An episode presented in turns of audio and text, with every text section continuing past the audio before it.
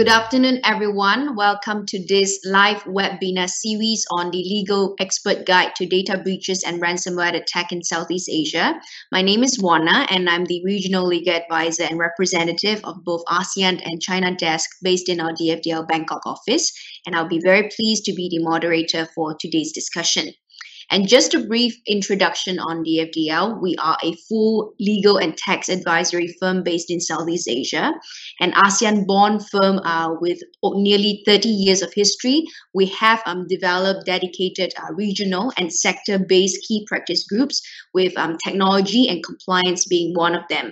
Our discussion for today will focus on the prevalence of data breach incidents and ransomware attacks in Laos. And as all of us uh, may be aware, uh, incidents on this front have increased uh, at an escalating speed as a result of a shift of the global consumers' usage towards online services, and with companies uh, collecting an increasing volume of data, uh, contributed primarily as the result of COVID 19. So it is critical uh, now more than ever for businesses and consumers like us to take um, data security seriously.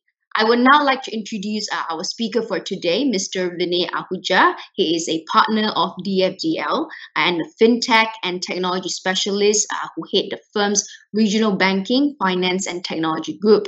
And with uh, 16 years of transactional and advisory experience, he is highly adept at advising companies in the tech and telco industries on their data compliance strategies in the Southeast Asia region.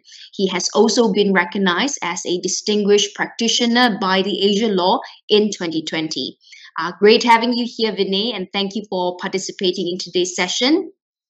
Thank you, Woan Na. Look forward now let's kickstart our session for today.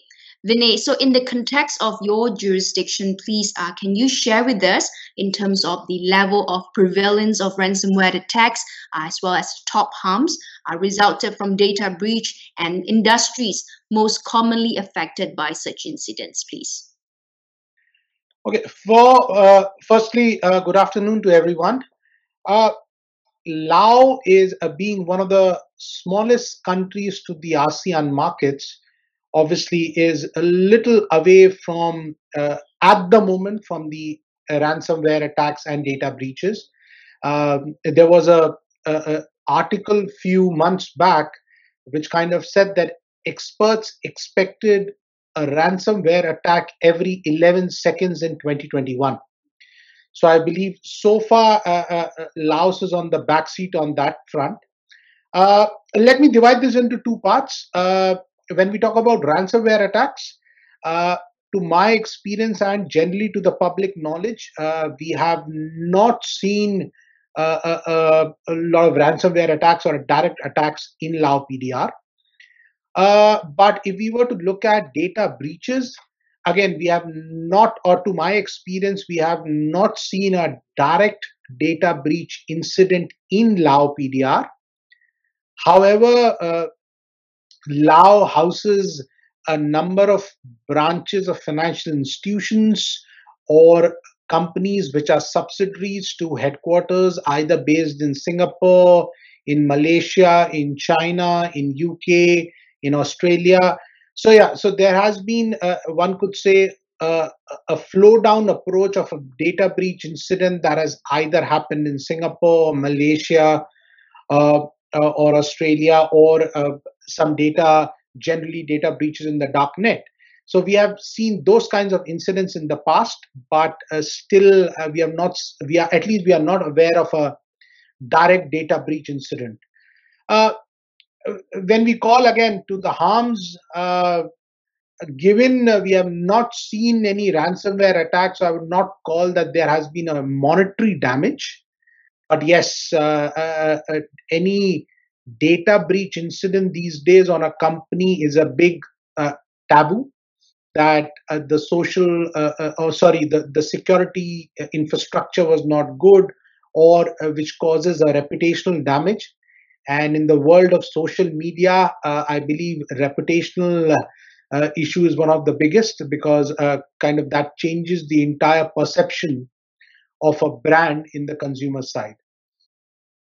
Uh, when we are talking about uh, industries, uh, uh if I was to talk about Laos, uh, two related industries can be one is on the hospitality side, uh, because Laos has got uh, uh, some chains of well-known hotels in, of the world.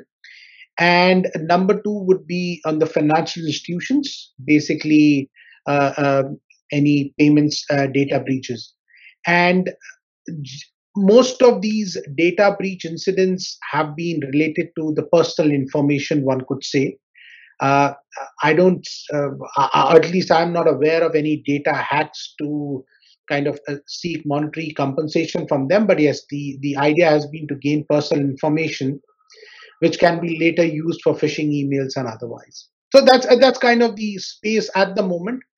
But as the world is changing, I'm sh- uh, uh, though it's a negative term to say, I'm sure. But yes, sooner or later, uh, uh, the world will be, or each and every country of the world will be witnessing or in growth in ransomware attacks. Thank you, Vinay, um, for sharing this. So, uh, indeed, security incident, uh, be it minor or major, including an indirect data breach uh, originating from headquarters in other countries, it can be devastating uh, to an organization and leading, as what you mentioned, uh, reputational damage and possibly uh, a loss of customers and or trust. So, from this um, perspective, please, can you share with us in terms of the development of governing laws regulating data breach incident uh, in Laos? Is there any overarching uh, data breach reporting uh, legislation in place at the moment? Uh, so again, I, I, would divide them into again two sides. One is the ransomware attacks, and the second would be the data breach incidents. So when we talk about data breach incidents, then uh, there is uh, not a particular law dealing with data breaches only but we have uh, electronic data protection law in Lao PDR, which generally regulates the entire flow of data. That is how the data comes in, what does the data do, and how the data can go out. So entire cycle of the data is governed by them and it uh, definitely mentions about uh, certain actions and um, incidents about what happens in case of a data breach or what are the consequences Similarly, for ransomware attacks, it's the uh, uh, uh, uh what you, uh, I'm forgetting the name of the law. It's the uh, cybercrime law, which of Laos. Again, that deals with more of criminal activities that are happening on the internet. It not only limits to ransomware attacks but any form of criminal activity which is happening through internet. And it lays down uh, uh, the uh, consequences of the requirements of the reporting obligations uh, that one has to do in case of any of such any criminal activities. And uh, uh, given the ransomware attacks if it's a criminal activity then definitely the penal code also comes into the action and uh, uh, you go into an entire different spectrum of things. Thanks, Vinay, um, for this high level response from the legal domain. So, from the information uh, presented, we understand that um, laws governing data breach incident uh, in Laos continues to evolve and it also uh, remains um, sector specific uh, as of date. And of course, uh, we know cyber criminals, um, they do not discriminate, and we are seeing uh, more, more and new uh, sophisticated form of attack uh, emerge uh, regularly. So practically, um, how should an organization uh, respond to an internal and external data breach incident? Can you share with us um, some of the top cyber security best practices? Okay, if if this is more towards what are best practice uh, one should have. I, I, would call it let's go for the prevention first and then uh, uh, uh later to what should be done in case of an incident. So, uh, as a prevention, there are uh, three to four things which I believe, if implemented by an organization, then they can avoid some form of data breach incidents. And we call it as the best practices. So uh, and again, uh, there is less of legal side to it, it's more of the security side. So first is obviously the strong password policy. That is a bottom rule what every organization should have.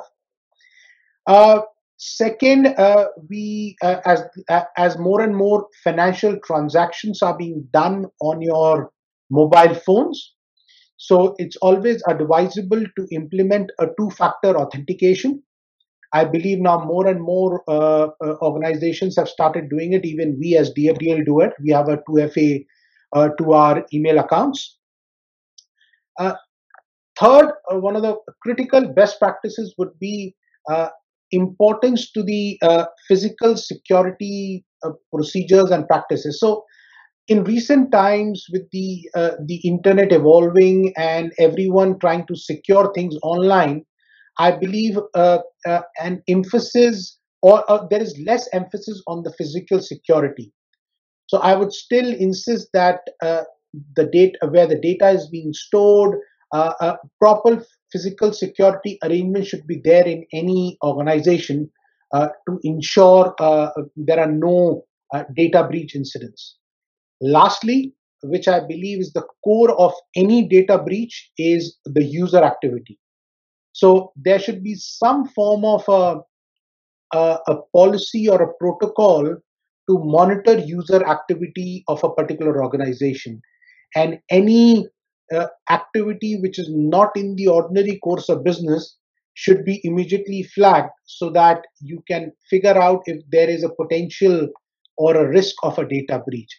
And all these combined, any organization should also have a policy in place, uh, putting down steps as to how a data breach incident will be handled by an company if there be. Thanks, Vinay, um, for sharing with us some of these uh, practical and useful uh, suggestions uh, of the technical solutions. And um, moving to my next and also the final question, and this relates to in the case of a transfer of data from Laos to other countries. So, can you um, discuss some of the uh, precautionary measures which companies uh, they can take to better prepare for this uh, sort of transaction in order to prevent uh, any potential international data breach incident. And if you have um, some of the practical advisory experience on this front, um, please um, do share with us as well, please. Yeah, so kind of I, I gave my thoughts on the, I, I would say the, the precautionary side. Initially, I would call it uh, if if there is a policy in place, uh, another best practice what you can add is uh, depending on the size of the organization uh, there should be a team policy like uh, you know in this in today's era we have a harassment policy an employment harassment policy a whistleblower policy that a particular incident happened what team will come into the action and how a particular team will act on such incident so taking those uh, uh, four best practices and with a uh, with a team of uh, and a policy and a team, uh, I believe uh, that policy should kind of list down four key areas which should be targeted immediately upon a breach. First, stop the breach. Uh, if there is an incident which has happened, is it a continuing incident? We have to pull the plug. And that I believe is one of the key factors to cut down the damage. That should be the first step. Uh, second, obviously, is assess your breach and the damage. And that is where even uh, experts like us come into the picture as lawyers. Uh, and assessing the damage technically means uh, obviously uh, one of the breach. Number two, uh, is the damage required to be communicated to your headquarters? Uh, is it required to be communicated to the regulator? Uh, do we require such database incident to be reported to the consumers or any third party or any other stakeholders?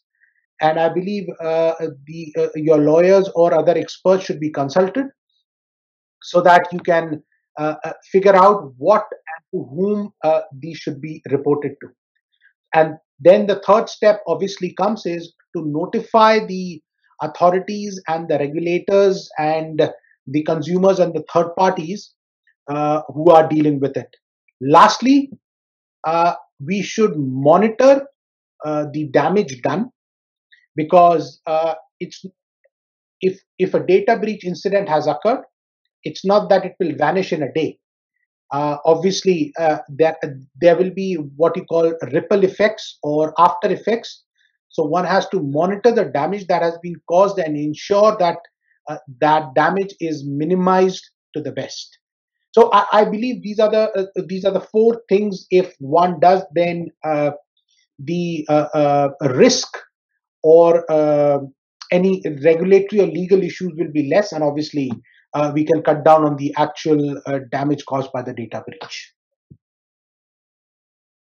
Thank you um, very much, uh, Vinay, for breaking down uh, the steps which organizations can take uh, in preparing, uh, be it a local and international data breach. Uh, they are very um, valuable for our audience's understanding. Now we will uh, move on to the Q&A session and take a few minutes to go through some of them. Let's see what we have.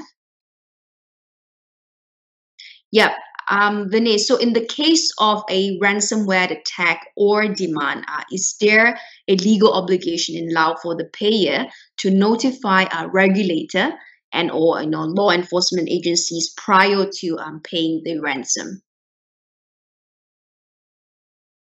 Okay, so when we talk about ransomware, uh, the law defines this as a criminal activity, and with this uh, cybercrime law, given it's a, a, criminal activity, then it has to be reported to the relevant authority that uh, such and such incident had happened and this is a criminal activity and hence we are required to pay.